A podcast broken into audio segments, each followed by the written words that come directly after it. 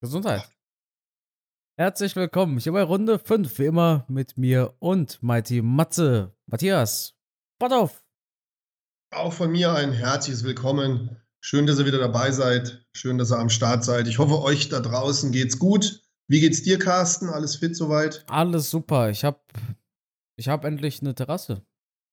Oh. Ja, naja, nach einem halben Jahr. Schön. Nach einem halben Jahr geht's mal voran hier.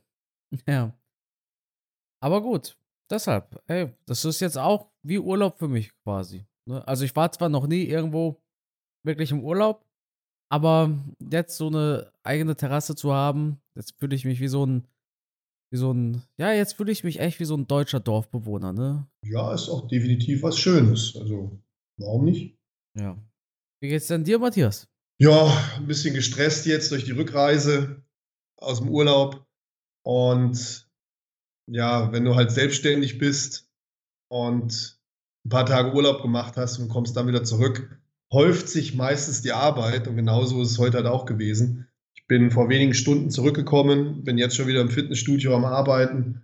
Und ja, die ersten Stunden sind immer grausam. Du wirst überschüttet mit Fragen und Problemen. Und dann denke ich mir, ey, wie lange bin ich weg gewesen? Es war doch nur eine Woche. Aber gut. Ähm, so ist es das. Es waren zehn Tage, Matthias, ja? Ja, das ist Du richtig. musst ja deinen aber Urlaub heute, nicht kürzer reden, als er war. Ah, Papa, pass auf, lass mich erklären. Heute war ja praktisch Abreisetag. Das heißt, ich bin heute Nacht um 4 Uhr aufgestanden. Also der Mittwoch war ja praktisch nicht mehr Urlaub. Und bei der Anreise bin ich ja auch am ersten Tag schon nachts um 0 Uhr circa angekommen. Da hast du auch nichts mehr vom Tag gehabt. Das rein urlaubsmäßig waren es wirklich nur acht Tage. Nur, ja. Matze Botthoff macht hier einen Luxusurlaub und beschwert sich dann über die Dauer. Ja, das stimmt. Das stimmt. Das ist halt Klagen auf hohem Niveau. ja. Gut, Matthias, was hast du so in deinem Urlaub vergangenes Wochenende in der Kampfsportwelt verfolgen können? Also ich habe eigentlich relativ wenig verfolgt. Ich habe äh, natürlich mir alle deine YouTube-Videos angeschaut und ich habe äh, Boxen geschaut. Ich habe äh, AJ habe ich mir angeguckt. Ah, stimmt, stimmt. Ich dachte, ja, ja. Was mich jetzt allerdings nicht wirklich so vom Hocker gerissen hat, muss ich sagen. War ein solider Kampf von beiden. Aber hat es dich so richtig gecatcht? Nee, ich war tatsächlich überrascht, aber auch von dem Kampf. Also ich dachte eigentlich, AJ hätte hier schon bisschen mehr zeigen müssen, wenn er Werbung für sich machen will, dass er gegen einen Tyson Fury oder Usyk rankommt. Das war jetzt aber nicht die beste Werbung, sag ich dir ehrlich.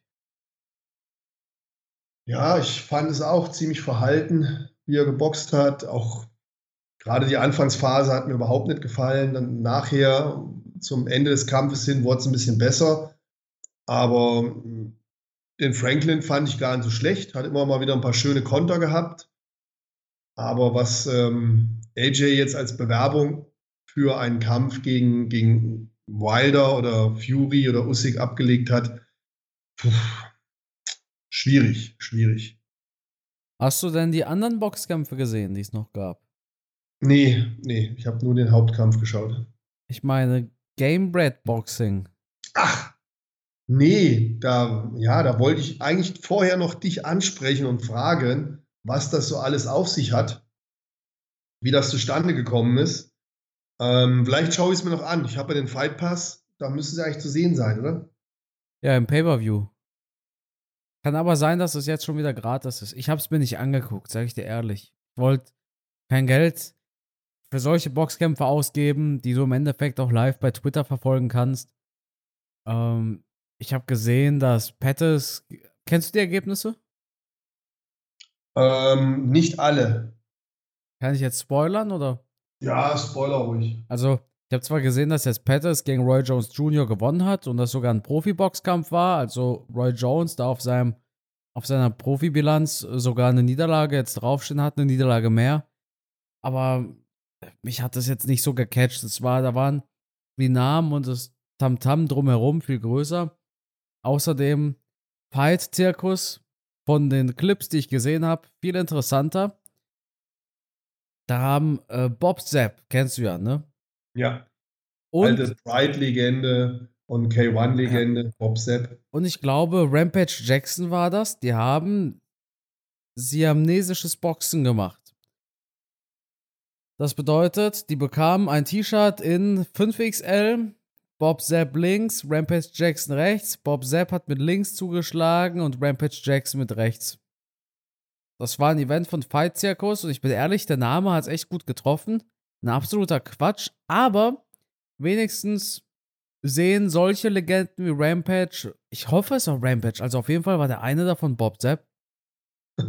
Immerhin sehen sie ein, wozu sie noch, ich sag mal, in der Lage sind. Das ist witziges Entertainment gewesen. Besser als ein Roy Jones in meinen Augen, der da mit äh, Mitte 50 nochmal, ja, so professionell boxen geht. Da ist so ein, so ein komisches, kurioses, siamnesisches Boxen. Äh, ja, unterhalt, nicht unterhaltsam, aber einfach, einfach schöner anzuschauen. Es ist aber auch echt sehr absurd gewesen. Also, das ist jetzt nichts Ernsthaftes oder sowas. Das ist einfach sowas Absurdes, wie wenn man sich jetzt ähm, mitten im Leben reinzieht um 14 Uhr auf RTL oder so. Das guckst du dir einfach nur, damit du dein Hirn ein bisschen abschalten kannst und ein bisschen, ja, einfach vor dich hinglotzen kannst, weißt du? Aber. Ja, bin ich voll bei dir. Ja. Und ähm, was das Thema betrifft, diese Seniorenkämpfe, die da gemacht werden, ich habe da immer ein weinendes Auge dabei, weil ich denke mir, wenn man so eine glorreiche, außerordentliche Kampfsportkarriere hatte, dann macht man irgendwann einen Punkt, man beendet die Karriere, dann muss aber auch Ende sein und dann kann man Aufgaben wahrnehmen um den Ring drumherum als Berichterstatter, ähm, als, als Trainer, was auch immer aber sich dann immer noch mal auf die alten Jahre da in, in den Ring reinstellen. Für meinen Geschmack verlieren die Kämpfer da immer so ein bisschen an Glanz. Ja, aber von Glanz können sie sich keine Rechnung bezahlen, weißt du, was ich meine? Das ist jetzt der Punkt. Warum machen die sowas? Ja. Ist es wirklich einfach das Bad in der Menge, das Publikum noch mal genießen? Ist es der, der sportliche Ehrgeiz? Oder ist es einfach das Portemonnaie, was ein bisschen leerer geworden ist? Und die haben wahrscheinlich auch ein gehobenen, weil normalerweise müssten die doch finanziell ausgesorgt haben. Also bei so vielen Millionen, nur oftmals ist es dann so, man passt halt auch seinen Lebensstandard an. Das sieht man ja auch bei einem Connor. Ich meine, das war mal ein, auf gut deutschen Hartz-IV-Empfänger und da hat er ja auch leben können. Und jetzt hat er sein Leben natürlich angepasst mit Yacht, mit Sportwagen, mit, das kostet natürlich dann alles viel, viel Geld. Das sind ja alles Geldverbrennungsmaschinen. Und wenn man dann vielleicht nicht so gut mit Geld umgehen kann, wie ein Boris Becker, der hat es ja auch nicht geschnallt. Der hat ja auch sein Geld ausgegeben und dann ganz überraschend gesehen, dass dann doch nichts mehr da ist. Vielleicht passiert das denen halt auch. Und dann muss man vielleicht zwangsläufig solche ja, Fights nochmal machen. Aber ich, wie gesagt, mich turnt das irgendwie ab. Ganz einfaches Beispiel, Matthias. Jeder, oder die meisten von uns hatten mal ihren allerersten Minijob, ja. Was hast du da so verdient? Ich habe bei meinem ersten Nebenjob so 800 Euro im Monat verdient. Ja, bei mir waren sie noch D-Mark. Ja, ist ja auch schon so vier, fünf Jahre älter als ich, weißt du. Aber auf jeden Fall, als, als ich meine 800 Euro im Monat verdient habe, habe ich es geschafft, diese 800 auszugeben. Ne? Ja. Wenn es ja, ja. mal 300 waren, habe ich es geschafft, 300 auszugeben. Und wenn ich dann aus irgendeinem Grund viel Geld in einem Monat verdient hatte, habe ich auch dieses viele Geld geschafft auszugeben. Und ich denke, genauso ist es auch bei, bei so Sportlern. Viele, die auch, ja, wie soll ich sagen, man muss halt den Umgang mit Geld lernen. Ne? Ansonsten schaffst du es, hey, du verdienst 300, du verballerst 300. Du verdienst 3000, ja, jetzt gibst du halt 3000 aus. Und wenn so ein Kämpfer auf einmal eine Million verdient, ja, dann gibt er halt eine Million aus. Und wenn er sich dann teure Dinge kauft, teures Auto, ein, ein großes Haus, das hat ja auch alles fortlaufende Kosten. Äh, das ist ja nicht eine einmalige Anschaffung. Äh, hast du es mitbekommen mit Tim Sylvia? Auch wieder so ein Ding, ne, wo ich mir denke, boah, hat der denn keine anderen Möglichkeiten, Geld zu verdienen? Aber ich meine, Slapfighting ist schon, also alles hat seine Daseinsberechtigung, ja. Hätte ich die Wahl, würde ich jetzt, wäre ich jetzt auch in so einer Position, aber viele haben vielleicht auch gar nicht die Wahl. Würde ich jetzt einen Boxkampf machen? Würde ich jetzt so ein komisches Fight-Zirkus-Ding machen, wie Rampage? Oder würde ich Power Slap machen? Aber schau dir mal die Kandidaten bei Power Slap an. Und das ist ja an sich ja nicht das Verwerfliche. Also, man kann es ja nicht jemandem vorwerfen, dass er jemand versucht, so einen easy Paycheck zu machen. Du musst nichts können und bekommst 2000 fürs Antreten und 2000, wenn du den stärkeren Klatscher in das Gesicht äh, deines Gegners haust. Ich finde das nicht verwerflich. Verwerflich ist es nur, wenn man daraus als Promoter ein Business machen möchte. Ich mag das nicht. Das ist so ein, ja, ich, ich weiß nicht. Es gibt auch immer diese Fernsehsendung. Da werden auch Leute, die nicht ganz verstehen, worauf sie sich da einlassen oder wie krass sie da eigentlich bloßgestellt werden. Die, diese Fernsehsendung gibt es auch. Äh, bloß dann, wenn es darum geht, die große Liebe zu finden und so. Jeder von euch kennt irgendeinen ja. Sender oder irgendeine Serie, die davon handelt, wo man immer das Gefühl hat, die Teilnehmer sind so ein bisschen, so ein bisschen durch den Wind vielleicht und verstehen nicht ganz, was da passiert.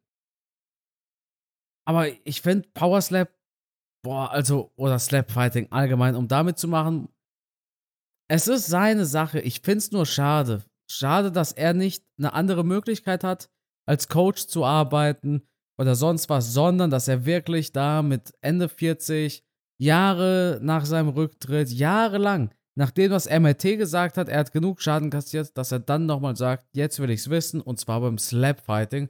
Finde ich ein bisschen schade. Ja, ja, absolut. Ich, ich weiß nicht, was es soll, was das soll. Gut.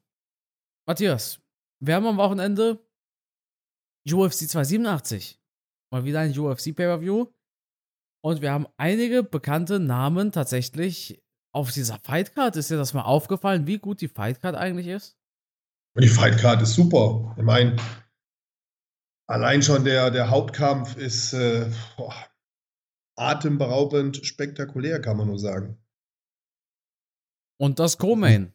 Der Co-Main. Ich, mein, ich bin ja ein Burns-Fan durch und durch das wird, äh, wird ein echter Leckerbissen. Also, ja, man kann sich anders beschreiben. Es ist äh, absolutes sehenswertes Event. Da hat die UFC wieder brutal was auf die Beine gestellt. Und das ist halt, wir haben es schon ganz oft angesprochen, der Unterschied zum Boxen, dass wir hier wirklich die Besten gegen die Besten sehen und das auch noch in zeitlich sehr attraktiven Abständen. Also wenn man jetzt schaut, der letzte Kampf Adesanya gegen Pereira, der ist schon gar nicht so lange her. Ja, absolut. Ich glaube, November war das, oder? Ich Wobei, will mich jetzt nicht festlegen, aber gefühlt, gefühlt halbes Jahr höchstens. November ist auch sechs Monate her, ja. Also wirklich. Ja. Das war doch in New York, November, New York, Madison Square Garden, glaube ich.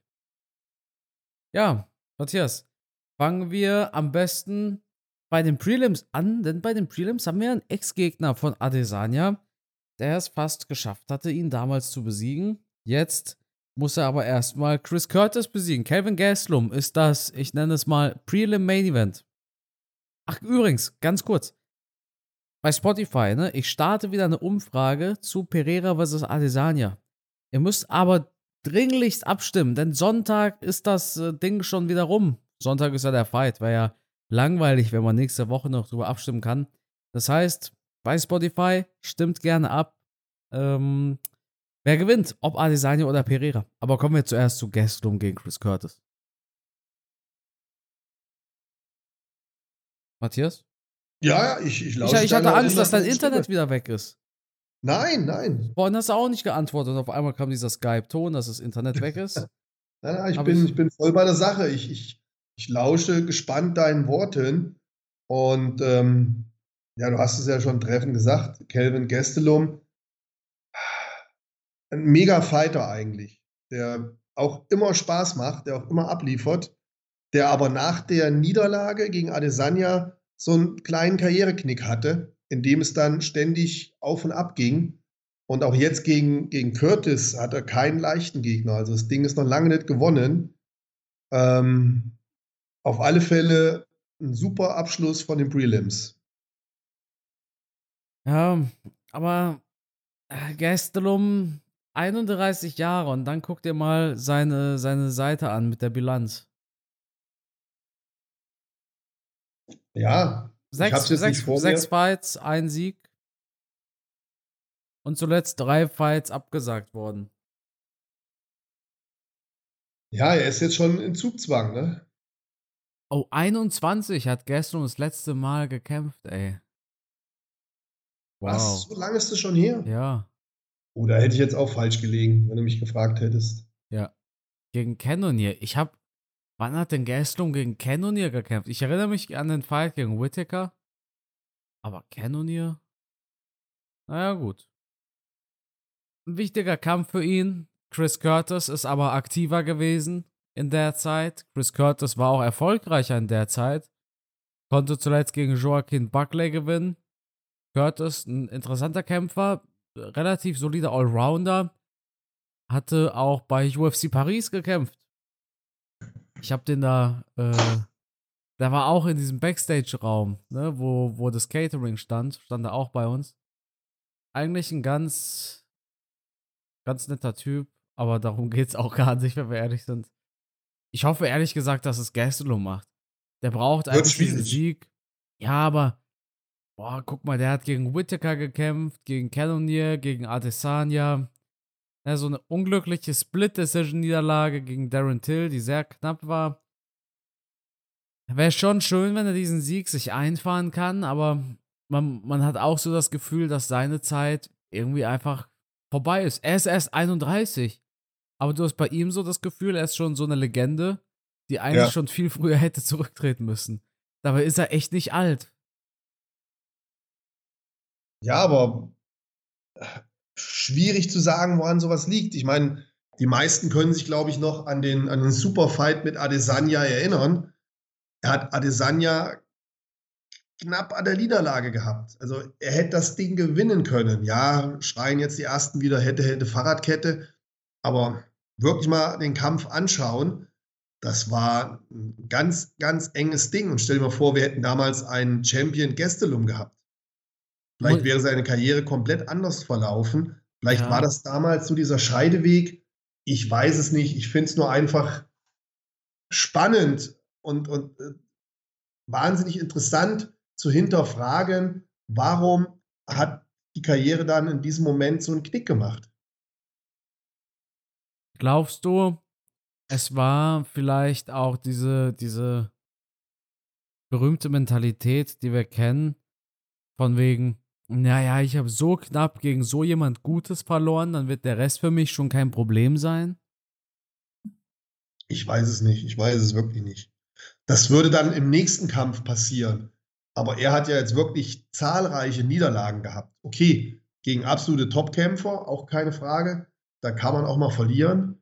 Aber trotzdem, wenn es dann für die Top-Kämpfer nicht reicht, wo positioniere ich mich? Auch wenn es knappe Kämpfe waren, auch wenn es gute Kämpfe waren, ich habe halt trotzdem verloren. Wo sehe ich dann selber meine Karriere hinlaufen? Wenn ich merke, ich kann mit den Top-Leuten nicht mithalten, ich bin zwar ungefähr auf dem Level, aber ich gewinne die Dinger nicht. Das heißt, ich habe vielleicht nie wieder eine Titelchance, ich schwimme so im Mittelfeld rum und irgendwann werde ich so, so ein Gatekeeper, so ein, so ein Arlovski oder sowas. Ne? Mhm. Ne? Will man ja auch nicht. Also ganz, ganz schwierig auch die mentale Situation, sich da zu positionieren als Fighter, wenn man weiß, ganz vorne hin schaffe ich es nicht und ich muss mich dann gegen hinten die ranstürmenden Rookies verteidigen. Boah, das finde ich echt brutal und bin selber erst 31. Ja, absolut. Dann, dann, also dann denkst du dir, Mann, was, was muss ich hier eigentlich gegen diese, diese jungen Hüpfer, ich, ich habe doch ja. fast, ich habe doch um Gürtel gekämpft. Was, was soll ja. denn die Scheiße jetzt hier? Ja, ja. ja. Gut. Wir hatten es aber gerade über die jungen Hüpfer, Matthias. Wir haben 18-Jährigen auf der Fightcard.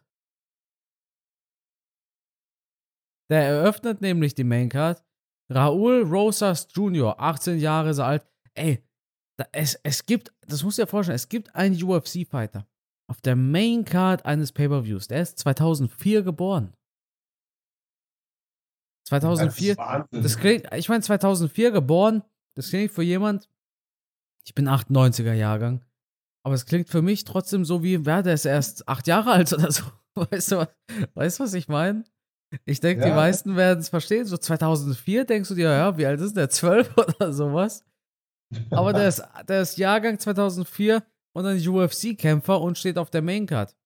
Ich kenne seinen Gegner, Christian Rodriguez. Bin ich ehrlich? Kenne ich nicht. Hat zwar schon zwei Fights gemacht in der UFC, war auch mal bei der Contender Series, habe ihn aber noch nicht kämpfen sehen, sag ich dir ehrlich. Also, das sind ja, solche Fighter sind ja meistens so in den, in den Early Prelims von der Fight Night oder so. Ich habe den, ich habe seinen Gegner nicht auf dem Schirm. Wenn ich mir jetzt seine Bilanz anschaue, der hat einen Anaconda Choke als Finish in seinem letzten Fight. Der hat, bevor er in die UFC kam, ähm, einmal durch einen Verbal Tap Out gewonnen, einmal durch einen Rear Naked Choke, einmal durch einen Knockout. Der hat eigentlich genauso viele Knockout-Siege auf den ersten Blick, so viele Knockout-Siege wie Submission-Wins. Wäre jetzt natürlich ziemlich interessant, weil wir kennen äh, Raul Rosas Jr., er ist ein richtig starker Ringer für seine 18 Jahre, die er hat. Und wenn er jetzt auf jemanden trifft, der auch ringen kann oder der eine Antwort auf dem Boden hat, der ein bisschen checkt, was er machen muss gegen ihn, könnte das schon knapp werden, oder? Auf jeden Fall. Es, es ist halt, ja, es ist ähm, für einen 18-Jährigen, glaube ich, eine schwierige Situation. Zum einen muss er mit dem Hype umgehen. Auf der anderen Seite ähm, könnte man sagen, okay, er kann locker in den Kampf reingehen, weil was hat er zu verlieren als 18-Jähriger? Wenn er halt irgendwann mal verliert, dann sagt man, okay, der ist noch jung, der muss halt auch mal eine Niederlage wegstecken. Ähm, dieses Konstrukt ist wahnsinnig interessant. Aus vielen, aus vielerlei Sicht her. Bin ich auf alle Fälle gespannt, wie es mit seiner Karriere weitergeht. Auch für seine Gegner ist es natürlich immer äh, eine schwierige Sache. Die wissen natürlich, oh, jetzt komme ich da gegen 18-Jährigen da erwartet natürlich jeder, dass ich den wegputze. Also es ist äh, spannend, das mitzuverfolgen, wie seine Karriere weitergeht. Hoffen wir, dass sie lange weitergeht, dass sie nicht so endet wie vielleicht bei dem einen oder anderen jungen Fighter, den wir schon in der UFC hatten. Ähm, ja, aber das ist halt das, was es so spannend macht, ne? die Karriere mitzuverfolgen von diesem jungen 18-jährigen Fighter. Also ich bin mega gespannt, wie das weitergeht. Ähm, Schauen wir mal, wie es jetzt am Wochenende läuft. Wie stark ist er wirklich mit seinen 18 Jahren? Ja, ich meine, gut, sein Gegner ist ja auch nicht jetzt das Maß aller Dinge. Ich denke, Nein. für beide ein guter Spot. Der Gegner weiß halt natürlich auch, oh, dieser Raul Rosas ist ein bisschen Liebling von Dana White, ist schon einer der vielleicht gehypteren Bantamweight, so ein bisschen. Da werden viele auf den schauen. Ich kann ihm jetzt die Show stehlen. Ja, es ist halt einfach durch, durch sein. Also nehmen wir mal an, er wäre jetzt nicht 18, sondern er wäre 25 oder 28 oder wie auch immer. Dann wäre es ja eigentlich ein relativ uninteressanter Fighter. Ja, dann wäre er, dann wäre er irrelevant quasi. Aber durch seine 18 Jahre ist da halt eine riesen Story dahinter. Und ganz klar, die UFC die lieben natürlich Stories, die man erzählen kann. Da kommen wir nochmal auf unseren Hauptkampf äh, dann drauf zu sprechen. Dieses, dieses Konstrukt, irgendwelche Geschichten um einen Kämpfer drumherum zu machen, ist ja auch für uns als, als Zuschauer interessant. Guck mal, wir beide sprechen jetzt auch über einen 18-Jährigen, der seinen zweiten oder dritten Kampf in der UFC macht. Wir würden ja aber keinen anderen Kämpfer sprechen. Aber in dem Falle sind wir natürlich auch schon mit in diesem Konstrukt eingebaut. Durch diese 18 Jahre, durch diesen Hype sind wir da mittendrin und sprechen drüber. Eine der besonderen Dinge war ja, denke ich, auch, dass er, als er 17 war, seinen UFC-Vertrag bekommen hat. Ja. Und zwei Tage nachdem er 18, äh, zwei Monate nachdem er 18 wurde, hat er dann seinen ersten UFC-Kampf gemacht. Also mit 17 war er bei der Contender Series. Ein spannender Fighter. Sollte man auf jeden Fall sich reinziehen. Ich denke, wer ebenfalls abliefern wird, jetzt nicht unbedingt Fight of the Night Potenzial, aber Entertainment wird Kevin Holland gegen Santiago Ponzinibbio. Ponzinibbio können wir jetzt wieder unseren Standardsatz runterrattern eigentlich, war bis 2017, 2018 der Shit im UFC Welterweight.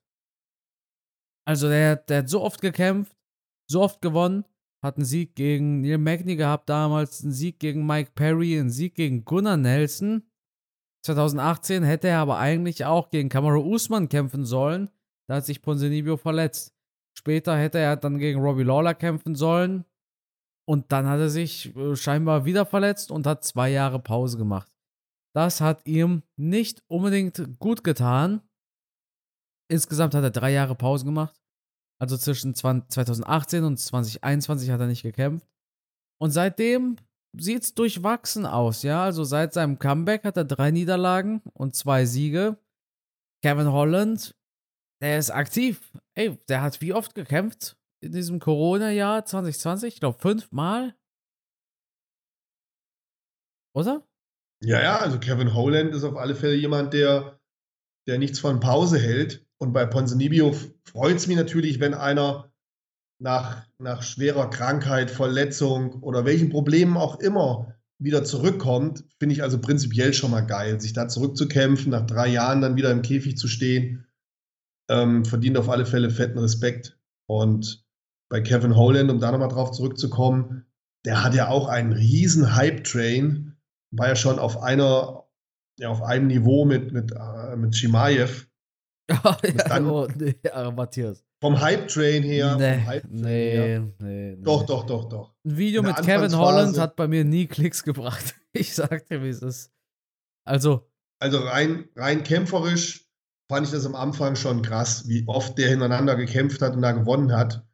Und dann ist auf einmal das Ganze natürlich wie eine Seifenblase zerplatzt, als man gemerkt hat, dass er rein ringertechnisch am Boden relativ äh, einfach zu besiegen ist. Relativ in Anführungsstrichen zu besiegen ist. Ähm, und dann war der so ein bisschen ausgebremst. Aber am Anfang war das schon so für mich neben Shimaev der Rookie, der mich da am meisten begeistert hat. er war auch einer der neuen Lieblinge von Dana White. Das stimmt schon. Also, ich, ich kann ja auch nicht zu viel sagen, sonst werden gleich unsere alten Episoden aus dem Sommer ausgepackt, wie ich sage, Kevin Holland ist der geilste oder so. Ein erfahrener Fighter in meinen Augen, der ja vielleicht ein bisschen Unglück hatte mit seinen Matchups. Wobei er zuletzt gegen Wonderboy gekämpft hat und da auch gar nicht mal so gut aussah. Wer kommt aber auch auf die Idee, mit Wonderboy im Stand-up, im Kickboxen zu bleiben? Gut, über den Fight zwischen Holland und Hamzat braucht man auch gar nicht großartig quatschen, wenn wir ehrlich sind. Das war eine schnelle Nummer. Ja, interessanter Kämpfer. Ja, ein bisschen so eine ein One-Trick-Pony, wie man so schön sagt. Aber auch nicht mal das, denn auch im Stand, selbst wenn man sagt, Holland ist nur im Stand gut, auf dem Boden nicht so, da haben wir selbst auch im Stand gesehen gegen äh, Wonderboy, dass es immer noch bessere gibt als Kevin Holland. Santiago Ponzinibbio ist auch ein guter Kickboxer. Ich denke aber, dass Kevin Holland diesen Fight gewinnen wird, weil er viel aktiver gewesen ist und weil er sich stetig weiterentwickelt hat. Ja, vielleicht war dieses Ding gegen Wonderboy nicht das Beste, aber ich, ich rechne, ich, tra ich traue Kevin Holland einen Sieg zu. Ja, wobei Ponzinibbio hat natürlich schon, korrigiere mich, wenn ich falsch liege, der hat schon mächtig Knockout-Power, ne? Also ein sehr gutes Boxen, der kann K.O. schlagen. Kevin Holland sollte sich da keine Spielereien erlauben. Ja, nicht zu viel reden, ne? Kann da auch ruckzuck mal in, in die Hose gehen. Aber prinzipiell würde ich auch eher dazu tendieren. Ah, Ich, nee, doch, ich, ich halte mal gegen. Ich sage, Ponzinibbio gewinnt. Ja, gut, immerhin. Immerhin, keine Sorge, ich habe eine, eine Überraschung habe ich noch auf Lager, Matthias. Nein, nein, Keine nein, Sorge. Masvidal, Masvidal gewinnt nicht gegen Burns. Wie kommst du denn darauf, Matthias? Wie, wie, wie kommst du darauf? Wer weiß, vielleicht sage ich was ganz anderes. Nee, glaube ich nicht. Aber Was? da kommen wir ja gleich noch. Keine Ahnung, wie du jetzt drauf kommst. Das klingt so, als hätten wir uns vorher abgesprochen. Wir haben uns noch nie abgesprochen. In Nee. keinem Podcast haben Ja. wir uns abgesprochen. Nicht eine Minute abgesprochen. Ja. Ey, es ist wirklich, das muss man, das muss man uns lassen. Wir sind immer sehr spontan. Und auch, ich finde das auch gut. Da würden wir, jetzt ohne Scheiß, Matthias, ich, ich schätze es sehr, mit dir zu reden. Und ich habe das Gefühl, dieser Podcast ist auch eher wie so ein Gespräch unter zwei Freunden. Richtig, Also genau. so, so, so, so sehe ich das. Ich quatsch mit einem Freund über das, was passiert ist. Bloß, dass wir es halt aufnehmen. Aber ich finde, es würde das auch kaputt machen, wenn wir nach jedem UFC-Event miteinander schreiben würden. Oh, wie fandst du das und was ist da passiert und das und das und hast du nicht gesehen? Weißt du, was ich meine? Ja, letztendlich ist ja unser Podcast auch so entstanden. Wir haben ja erst privat miteinander kommuniziert. Da haben wir genauso gesprochen. Ja, und das ist ja letztendlich auch die Basis von diesem Podcast. Und ich gebe dir da vollkommen recht. Das würde das kaputt machen, wenn wir vorher uns Gedanken darüber machen würden und würden uns schon austauschen. Nee, nee, das, äh, das ist mir schon so ganz lieb, wie wir das machen. Bei Schnauze. Deshalb äh, überrascht es mich, weil dass, dass du hier erahnst, wo ich noch meinen Überraschungspick habe gleich. Ja? Aber wer weiß, vielleicht ist es das gar nicht. Sprechen wir lieber zuerst über Rob Font gegen Adrian Yanez. Ein großer Sprung für Adrian Yanez. Ich mache schon seit längerer Zeit in diesem Podcast Werbung für ihn. Meistens, wenn er gekämpft hat. Und du auch. Du bist ja auch so ein bisschen Fan von ihm geworden, weil er ein echt geiles Boxen hat. Macht hier einen ordentlichen Sprung nach oben. Ranking-technisch, Adrian Yanez steht nämlich zurzeit auf der 12 und trifft auf die Nummer 6, Rob Font. Rob Font auf der anderen Seite ein paar unglückliche Gegner gehabt in letzter Zeit, oder? Ich habe eigentlich fast schon gedacht, wow, der Typ ist Champion-Level und verliert dann gegen Jose Aldo. Ne, nicht böse gemeint, kann mal passieren, ist auch Aldo. Und dann verliert er auch gegen Chito Vera. Uh, vielleicht ist Rob Font doch nicht so dieses Champion-Level, was wir erwartet haben. Aber Adrian Yanez, der hat so ein geiles Striking. Ich gucke dem so gerne zu. Der hat nie einen langweiligen Fight oder so abgeliefert. Ich glaube, der hat in fünf UFC-Fights oder in sechs äh, fast immer einen Bonus bekommen. Ich glaube, entweder jedes Mal oder jedes Mal außer einem Mal einen Bonus bekommen. Und das haben sonst nur zwei, drei andere Fighter geschafft. Das ist zum einen Justin Gaethje und Hamza Chimaev und der dritte fällt mir nicht ein. Also das Bantamgewicht ist ja sowieso eine sehr spannende Gewichtsklasse mit Aljamain Sterling und äh, Twalischvili und Sean O'Malley.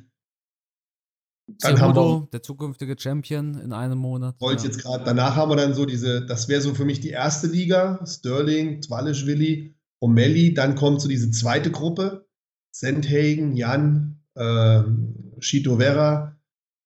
Ja, und dann haben wir diese, diese Young Guns in dieser Klasse. Einmal Jannis und Umar Nurmagomedov. Das sind so zwei, oh, da ist mega spannend, wie weit kommen die nach vorne? Haben die Champion-Level? Jetzt Ja. spontan würde ich sagen, definitiv. Und in welche Liga würdest du jetzt nochmal Cejudo packen? Ja, der steht natürlich über allem. Da Ach müssen so, wir jetzt ja, gucken. gut. Ja, gut. Da müssen wir jetzt gucken, wie der zurückkommt. Noch haben wir den ja nicht in der Rangliste drin. Ja. Da steht er ja noch nicht. Aber dass, dass er natürlich ein Ausnahmekämpfer ist und dass ich ein riesen Fan von ihm bin, habe ich schon ein paar Mal gesagt im Podcast. Also Bantamgewicht ist, ist mega spannend. Wir haben jetzt, Cejudo ist praktisch für mich so der Quereinsteiger. Ja. Aber wie gut er jetzt wirklich drauf ist, ob er an die alten Tage anknüpfen kann, wissen wir nicht. Ich traue es ihm zu, auf jeden Fall. Aber auch wenn wir es ihm zutrauen, in der Gewichtsklasse, im Bantamgewicht ist so viel Feuer drin. Gerade mit Nurmagomedov und Janis haben wir wirklich zwei. Puh. So ein paar andere, die können wir schon aussortieren. So ein Dominik Cruz, der wird da nicht mehr mithalten können. Ein Yandong Song ist da noch mit drin, der wird da auch nicht mithalten können. Ist da nicht Ähm. irgendwo auch Cody Garbrandt? Müsste halt ja auch irgendwo sein. Aber der ist nicht mehr in den Top 15, glaube ich. Echt. Dann äh, Pedro Munoz, da, da, die, die würde ich alle schon aussortieren. Die werden da gegen die jungen Wilden, die danach kommen, nicht mehr mithalten können. Ähm, das wird, das wird mega spannend, wie es da weitergeht. Äh, ja, und jetzt haben wir halt den Fight vor uns, ne? Mit Jannis gegen Rob Font. Da werden wir halt sehen, wer wird sich weiter nach vorne orientieren und wer wird so praktisch in die zweite Reihe abgelegt. Ja, wenn es mal nicht ein Schritt, ein, ein, zu großer Schritt ist für Janjes, kann ich mir schon Glaub vorstellen. Nicht. Na, glaubst du nicht? Nee, nee, glaube ich nicht. Ich ja. glaube, ähm, Nurmagomedov und Jannis, die, die, die brauchen jetzt diese Herausforderung. Die dürfen nicht mehr viel Zeit verlieren. Die müssen jetzt noch ein, zwei Kämpfe machen und dann kommen sie in Titelnähe. Ja, gut. Das Problem ist, dass äh, sehr viele Fighter tatsächlich im Bantamweight in dieser Titelnähe sind, es aber nur einen Gürtel gibt, ey, das ist echt ein Problem, weißt du das? Das stimmt, das stimmt. Wobei zwei haben sich jetzt aussortiert, Chito Vera und Petre Jan, die haben sich schon selber aufs, ja, ne, ins Abseits gestellt jetzt durch ihre Niederlagen. Corey Sandhagen hatte schon den Titelkampf. Nee, Quatsch, hatte der schon einen Titelkampf? Nö, der hat gegen. Ich weiß nur, dass er gegen, gegen, gegen Aljamain Sterling relativ schnell verloren hat, aber das war kein Titelkampf. Das ist schon länger her. Ja. Also Sandhagen, der hat sich wieder ein bisschen nach vorne gekämpft, aber hat natürlich starke Leute vor sich, ne? mit Walischwili und O'Malley. Die Gewichtsklasse liegt jetzt so ein bisschen brach, weil wir erstmal den Kampf Cerudo abwarten müssen, wie es dann weitergeht. Ähm, und Walischwili will ja nicht gegen Sterling kämpfen, also boah, interessante Situation in dieser Gewichtsklasse. Aber egal, wir werden, wir werden sehen, wie es abläuft. Jetzt erstmal interessant, Jannis gegen Rob Font. Und ich denke, Jannis kann da für eine Überraschung sorgen. Boah, das ist eine mutige Aussage. Ich bin ehrlich, ich bin Fan von Janis. Schon so lange, aber Rob Font ist zu gut. Ich glaube, das ist eine Nummer zu groß für ihn, sag ich dir ehrlich. Janis ist eine Nummer zu groß. Möglich, möglich, aber er, er, muss ja jetzt diesen Schritt machen. Wie lange will er in seiner Karriere noch warten? Da, es ist, das es stimmt, ist ja, es ist ja, also, du sagst ja nichts Falsches. Es ist der richtige Kampf. Ja, aber und, äh, puh, ich weiß nicht. Nee, ich denke nicht. Ich sag mal, er gewinnt. Janis hat ungefähr die Competition eines Paddy Pimlet gekämpft.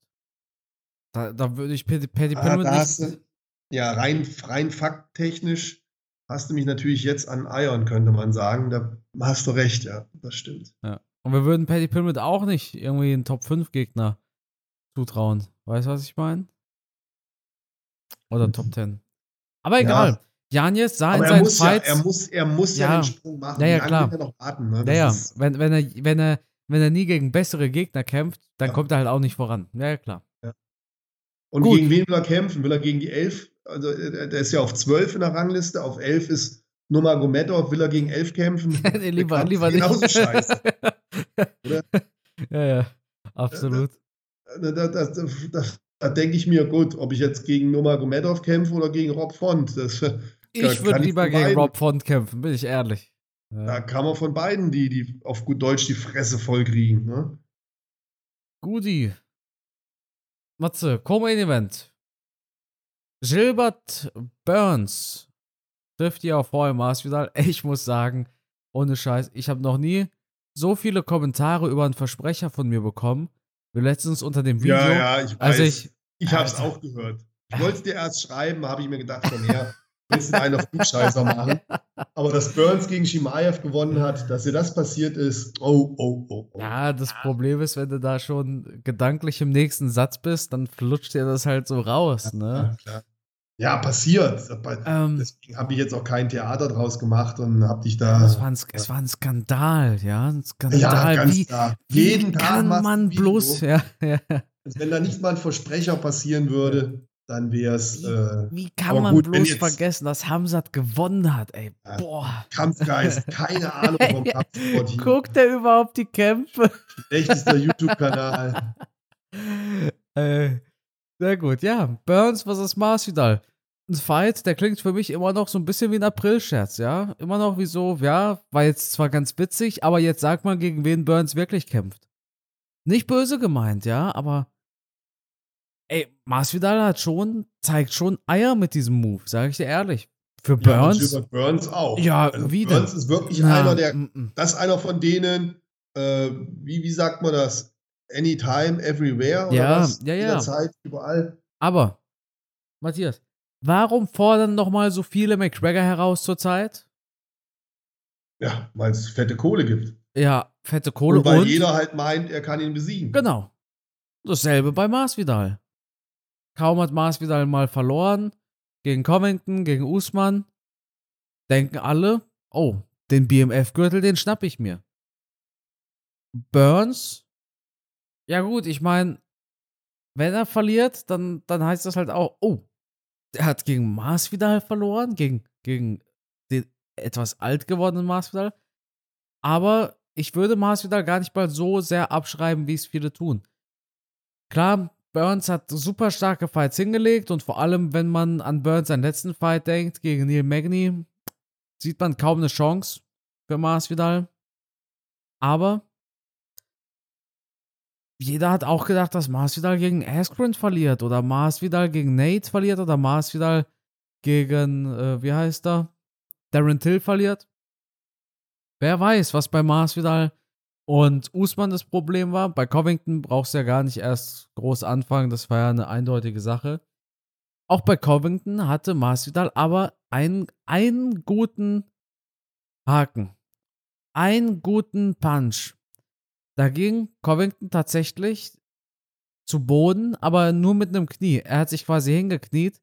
Super witzig, wie Covington danach gesagt hat, er hatte ähm, I took a knee for the first responders, also quasi, ja, er hat sich hingekniet zu Ehren von so Rettungssanitätern und so weiter.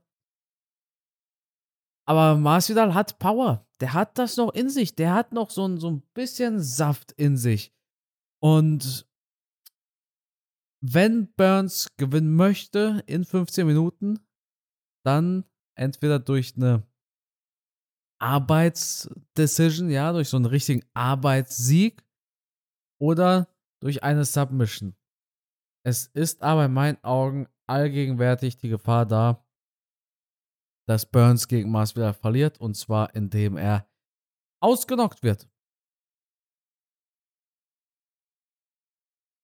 Ja, Masvidal, der ist so lange im Kampfbusiness drin, der kennt alle Tricks und Kniffe, hat alle Höhen und Tiefen durchlebt. Man, man darf den nicht unterschätzen. Also der kennt sich im Fight-Business auf jeden Fall aus. Ähm, man kennt ja die alten Videos noch auf YouTube, wo er noch auf der Straße gekämpft hat oder in irgendwelchen Hinterhöfen.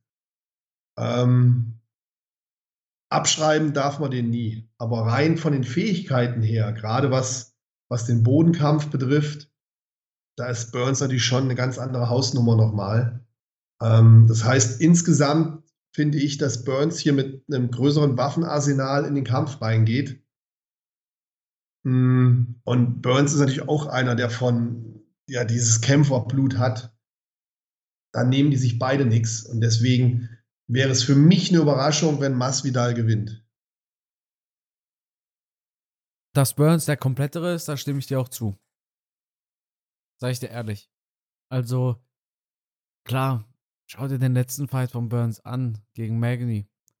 Er hat gesagt, seine Frau hat ihm befohlen, äh, Submission Win, nicht, nicht viel striken, keine Risiken eingehen. Matthias, du weißt, wie es ist, wenn die Frau einem was befiehlt, ja, dann, dann wird es auch durchgezogen. Das hat Burns auch gemacht. Und das zeigt einmal mehr. Der kann im Stand mit einem Hamza Chimaev sich eine Schlacht liefern und Fäuste verteilen. Der kann auf dem Boden Submissions verteilen. Der kann alles. Masvidal wird aber in meinen Augen unterschätzt. Ich finde, Masvidal wird maßgeblich, Masvidal maßgeblich unterschätzt. Ich sag dir ehrlich, Masvidal gewinnt durch Knockout in der dritten Runde. Ich, ja, ganz, ganz klar. Masvidal, Mas, für Masvidal geht es hier um die Karriere. Mir macht es ein bisschen Sorge, dass Masvidal gesagt hat, ja, wenn ich das Ding jetzt verliere, dann war es das wahrscheinlich, dann trete ich wahrscheinlich zurück. Das heißt, er denkt ja schon sehr intensiv drüber nach. Und meistens hatten wir das bei einem äh, Anthony Rumble Johnson zum Beispiel, ne? Ist leider verstorben. Aber weißt du noch, Rumble, sein letzter Fight, wo man sich gefragt hatte, was war mit dem bloß los? Hatte der keinen Bock zu kämpfen? Und ja. dann haut er seine Rücktrittsansprache raus und man sich dachte, ach so, ja, da hatte ja sowieso nicht mehr so wirklich viel Bock. Kommt drauf an, ich schätze Masvidal jetzt nicht so ein, dass er keinen Bock mehr hat. Der hat Bock, Geld zu verdienen. Der hat Bock, ein letztes Mal versuchen in Richtung Titelfight und deshalb dritte Runde Knockout. Wie lautet deine Prognose? Puh. Ich denke, das geht über die Punkte. Okay. Punkt, Punktsieg für Burns. Ja, das ist ja eine sehr aufregende Prognose. Ja, Entschuldigung. Oder er gewinnt durch Submission. nein, nein, alles gut. Es, es, kann auch eine langweilige Prognose sein. Sie muss stimmen am Ende, Matthias. Ja, da ich ja immer recht habe. Ich sagte ehrlich, wenn ich meine Augen zumache, sehe ich sogar so einen Spinning-Kick von Masvidal vor mir. Aber ich sehe den Spinning-Kick erst in der zweiten Runde. Den Knockout, den, den gibt es erst in der dritten. Also der Spinning-Kick, der unweigerlich kommen wird von Masvidal, der kommt in der zweiten. In der dritten dann der Knockout. Hm. Wirst du schon sehen. So. Main Event. Ein zweites Mal in der UFC trifft Alex Pereira auf Israel Adesanya. Diesmal ist Alex Pereira aber der Champion. Israel Adesanya ist der Herausforderer. Und wir hatten es bei dieser Episode von Usman vs. Edwards. Irgendwas mit 4 zu 30, irgendwie sowas, äh, stehen UFC-Champions die versuchen, nach einem Titelverlust ihren Gürtel in einem direkten Rückkampf wiederzuholen. Die Sieger waren. Jetzt fällt mir nur noch Amanda Nunes ein. Matthias, wer waren die anderen? Ich weiß es auch nicht mehr. Wir haben über das Thema schon mal gesprochen. Ja, das war vor ein, nicht mal, das ist ein Monat her. Auf jeden Fall schrieb mir ein Zuschauer, dass der letzte, der mir nicht eingefallen ist, war Stipe.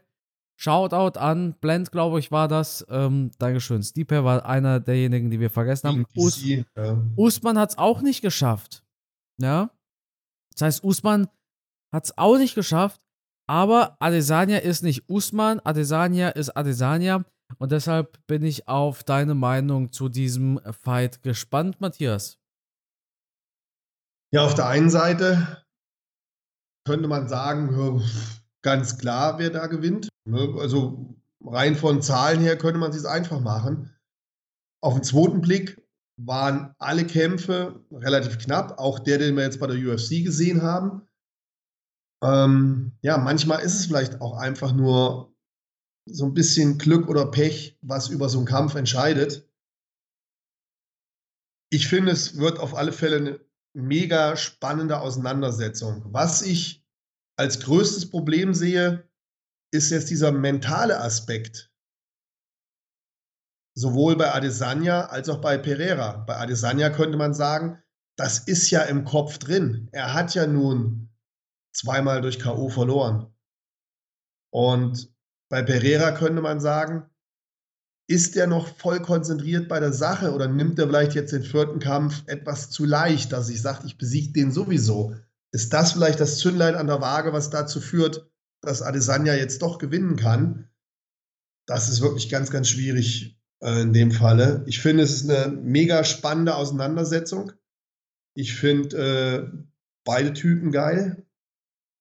Beide haben auch die Fähigkeiten, den Kampf zu gewinnen. Also man hat ja auch beim letzten Kampf gesehen, Adesanya, ich meine, es wäre die erste Runde gewesen, hat Pereira da kurz vorm Knockout gehabt. Aber Pereira ist halt so eine, so eine Maschine. Ich habe so das Gefühl, er ist der etwas, ja, kann man so eigentlich auch nicht sagen, aber dann würde man Adesanya ungerecht tun, aber so, so, so ein kleines bisschen tougher als Adesanya, weißt du, was ich meine?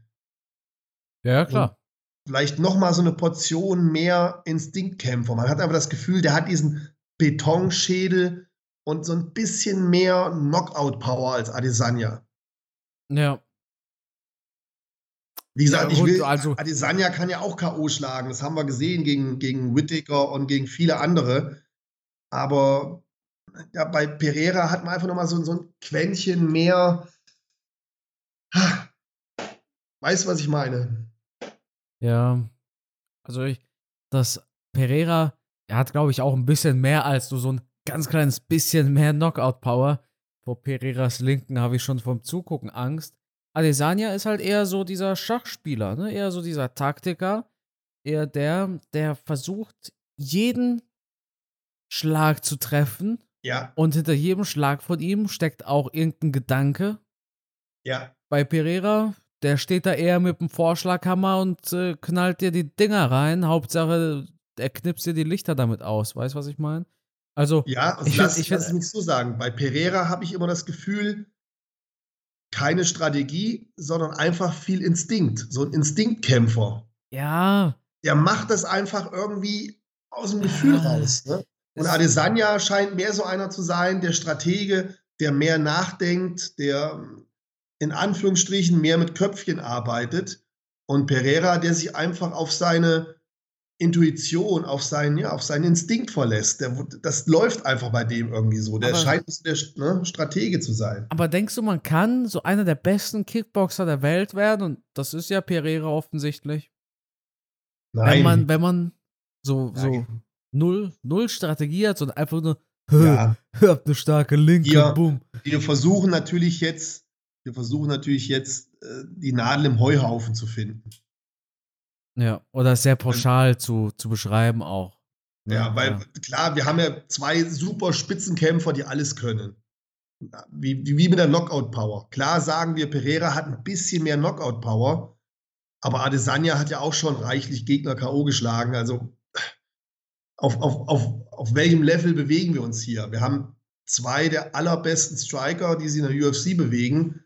Und da jetzt dem einen etwas mehr zuzusprechen, dem anderen etwas weniger, das ist jetzt halt wirklich, äh, ja, Podcast-Gelaber. Denkst du aber, es, es ändert etwas? Dass, ich meine, guck mal, du bist ja auch einer, du sagst auch, Fights können ja durchaus mal langweilig sein. Ne? Und jemand, der gerne mal langweilige Fights abgeliefert hat, war ja Adesanya. Würdest du das so unterschreiben? Ja, ja, aber ich denke, wenn man so viele Fights macht und Titelverteidigungen hat, dann muss man halt auch ab und zu mal strategisch kämpfen und dann kann es natürlich auch passieren, dass es mal langweiliger wird.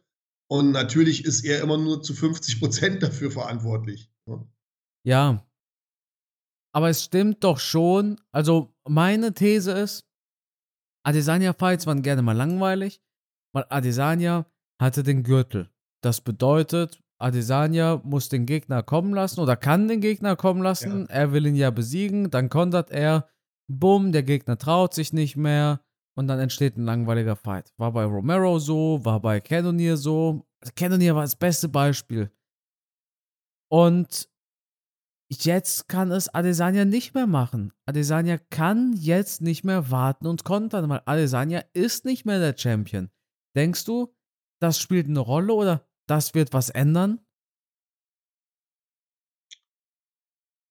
Ist eine gute Frage. Ähm, denke ich natürlich auch drüber nach. Adesanya muss, ja, muss eigentlich seinen Stil ein bisschen ändern, aber ich, ich glaube, dass es nicht nötig ist. Ich glaube, dass es vom, vom Ablauf her ähnlich wie beim letzten Fight sein wird. Und ähm, Adesanya ist in meinen Augen jemand, der, der gerne kontert, der Konterkämpfer ist, der das zumindest lieber macht als angreifen. Und das führt vielleicht auch ab und zu dann dazu, dass seine Kämpfe etwas langweiliger sind. Weil er natürlich dann wartet, bis sein Gegner kommt, versucht den auszukontern. Er hat das Auge, er hat die Schnelligkeit, er hat die Technik. Und wenn der Gegner da nicht wirklich effektiv, massiv angreift, ja, dann ist halt so ein Konterkämpfer auch schon mal ein bisschen langweiliger. Ähm, ich glaube nicht, ich glaube nicht, dass sich das von der Taktik her in dem, in dem jetzigen Kampf ändern wird. Weil auch im ersten Kampf hat er eigentlich seine Punkte gemacht. Und ich glaube, da können beide auch nicht aus ihrer Haut. Beide haben ihren Stil, wenn sie aufeinandertreffen. Deswegen wird der Kampf im Großen und Ganzen so ablaufen wie der erste, denke ich. Also denkst du auch nicht, dass zum Beispiel jetzt mehr, ich weiß nicht, gegrappelt wird, wovon viele ausgehen? kann ich mir nicht vorstellen. Ich kann mir nicht vorstellen, dass, dass beide aus ihrer Haut raus können. Es sind halt zwei Kickboxer. Was sollen sie anders machen, ja. ne? Ja. Ich. Natürlich, von der Logik her wäre das der Weg, auch für ein Adesanya, da eine andere Komponente mit reinzubringen. Ähm, aber kann man das nach, nach circa sechs Monaten? Ich glaube nicht. Stell ich, ich mir schwierig vor. Vorstellen. Also, äh, der Fight kann jetzt nicht essentiell anders aussehen, sondern vielleicht ein bisschen mehr Schaden auf dem Boden, vielleicht ein bisschen mehr in Richtung Submission-Versuch. Beim letzten Mal, ich weiß noch ganz genau, beim, beim letzten Mal hatte ich als Prognose äh, Submission-Win für Pereira. Ja, nachdem ich den Fight gesehen habe, ich gehe diesmal nicht nochmal damit. Aber ich bleibe tatsächlich bei einem Pereira-Win. Ich denke, er wird es nochmal machen denke, ja. also ich denke einfach, dass ähm, Adesanya hier sein Kryptonit gefunden hat. Ja, ich denke auch, dass Pereira einfach zu sehr im Kopf drin ist von Adesanya. Und er deswegen den Kampf auch wieder hier gewinnen wird. Ja. Matthias. Finale Prognose, Finish? Also ähm, Minute, Decision, Submission, Knockout, wenn ja, wann? Also ich kann mir vorstellen, dass es hier wieder zum Knockout kommt, aber diesmal früher. Okay. Ich, ich wage mal was ganz Kurioses. Ähm, oh ja. Erste oder zweite Runde, Knockout-Sieg für Pereira. Wir brauchen hier aber eine Runde, ja? Nicht, nicht entweder oder. Zweite Runde. Zweite Runde. Knockout durch Pereira, also Pereira verteidigt seinen Gürtel. Ja. Wow. Ja, ich denke tatsächlich, dritte oder vierte Runde. Ich habe dann nochmal eine ziemlich spannende Statistik. Und zwar, als Fun Fact habe ich mir vorhin gescreenshottet. Nein, ich habe es mir doch. Ja, ich habe es mir gescreenshottet. Also, zwischen 1997 und 2021 gab es in Titelkämpfen insgesamt viermal ein Stoppage in der vierten oder fünften Runde. In den letzten zehn Monaten waren es ebenfalls vier. Das, das ist Wahnsinn, oder? Also es muss an der vierten Runde liegen. Also, nein, nein. Verstehst du, was gemeint ist damit?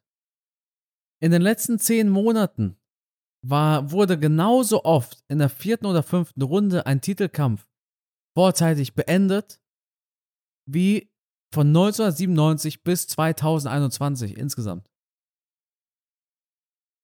Ein komischer Trend, oder? Oder ist es Zufall?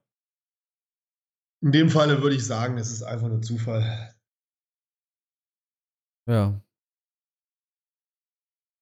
Interessant, oder? ich habe es mir gescreenshottet und ich dachte, Mensch, muss ich nachher im Podcast erzählen.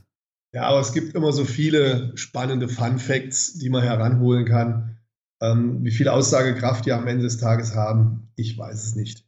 Ich weiß es nicht. Nö, es ist aber einfach ein, ein Fun Fact, ja. Damit man, ja. damit man irgendwas beim nächsten, beim nächsten Treffen mit den Kumpels kann man was Spannendes erzählen. Genau. Wusstet ihr schon. Unnützes Wissen. Ja.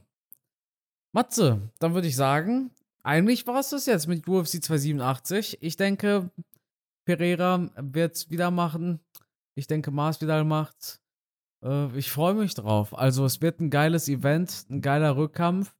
Ich denke aber nicht, dass es so eindeutig wird, wie wir das beschreiben. Ich denke, es wird ein sehr knapper Kampf tatsächlich. So wie, so wie beim ersten Mal. Ich denke, es wird sehr knapp. Ja, das auf jeden Fall. Also, Bisher waren alle Kämpfe zwischen den beiden knapp. Und ich denke, das wird sich auch in diesem nicht ändern. Und das ist ja auch gerade das Schöne, dass man sich einfach nicht sicher sein kann, wer gewinnt. Deswegen haben wir auch so eine Freude daran oder auch diese Vorfreude auf das Wochenende, weil es halt einfach zwei Kämpfer sind, die auf Augenhöhe sind. Absolut. Und da spielt am Ende des Tages immer mit hinein, Kleinigkeiten, ne? wie, wie ist er vielleicht morgens aufgestanden, wie war die Tagesform, wie, wie bist du im Kopf von deinem Gegner ja. drin, wie hat dein Team vielleicht auf dich eingewirkt, wie, wie läuft deine Beziehung, geht es geht's deinen Kindern gut, das, tausend, tausend Sachen, die da vielleicht am Ende mit reinspielen, warum der eine gewinnt, der andere verliert, plus diesen halt, hey, es gibt halt anscheinend doch manchmal Glück und Pech im Leben, auch wenn man das als Kämpfer natürlich nicht hören möchte. Aber schaut man sich den letzten Kampf an, wie knapp waren Sieg und Niederlage da beieinander. Ähm, ja, wie gesagt, es sind einfach so viele Faktoren, die damit reinspielen. Deswegen mega spannende Auseinandersetzung und äh, man kann halt im Kampfsport, man, man kann einfach nicht mit Bestimmtheit sagen, wie so ein Kampf abläuft. Und das macht es halt so mega spannend. Deswegen freut man sich ja so auf die Kämpfe und deswegen fesselt uns ja der Kampfsport auch so. Wenn wir im Vornherein wüssten, wie es ausgeht und wenn wir alles so einfach erklären könnten, anhand von Fakten oder Statistiken, dann bräuchten wir ja am Wochenende nicht mehr schauen. Aber dadurch, dass halt alles so spannend ist und so, ja, so verstrickt miteinander, äh, einfach mega. Also ich werde wieder mit Gänsehaut vorm Fernseher sitzen und ich werde es, werd aufsaugen und ich kann nur beiden danken dafür, dass sie am Wochenende gegeneinander kämpfen werden, weil es macht mir einfach eine Riesenfreude und es ist äh, einfach die, die interessanteste Auseinandersetzung zwischen Menschen, die es gibt im Käfig Mann gegen Mann, natürlich auf fairem Niveau. Es gibt nichts Ansprechenderes, es gibt nichts Schwierigeres. Matthias, sollst du Politiker werden? Für Lobbyist, für äh, Kampfsport? Ja, ich sag halt nur, wie ich, wie ich das fühle. das, das ist, ist doch geil, ist doch geil, ja. Naja. Einfach Wahnsinn, da eins zu eins dich mit deinen Gegner auseinanderzusetzen vor Tausenden vor Zuschauern und ah, das ist und alle Wahnsinn. sind wegen dir da, weißt du? Ja. Diese, diese, dieses, diese mentale Anstrengung, diese Dinge, die da durch deinen Kopf gehen, das, ja, Wahnsinn. Also unglaublich spannend, äh, mit nichts zu vergleichen. Und deswegen allergrößten Respekt an beide Kämpfer. Tut mir jetzt schon leid, dass einer von beiden verlieren muss. Aber da kommen wir nicht drum herum. So ist es halt. Ja. Gut. Matthias, dann würde ich sagen, war es das mit dieser Episode. Es war eigentlich schon das schönste Schlusswort, was man überhaupt nutzen kann. Aber äh, trotzdem, natürlich muss man damit eine Episode beenden. Das Schlusswort gehört natürlich dir. Ja, vielen Dank fürs Zuhören. Ich hoffe, wir haben euch gut unterhalten. Auf alle Fälle müsst ihr nächste Woche wieder einschalten, weil dann werden wir über das Wochenende sprechen, das jetzt vor uns liegt. Und äh, ja, ansonsten wünsche ich euch natürlich frohe Feiertage, schöne Ostern und bleibt uns treu, schaltet nächste Woche wieder ein. Empfehlt uns auch gerne weiter, damit noch mehr Menschen, Kampfsportfans unserem Podcast zuhören. Das würde uns natürlich am meisten freuen. Ansonsten könnt ihr uns gerne auf den sozialen Medien folgen. Da findet ihr uns ganz, ganz leicht. Also vielen Dank für euren Support und ja, ich freue mich schon wieder auf nächste Woche. Bis dahin, ciao.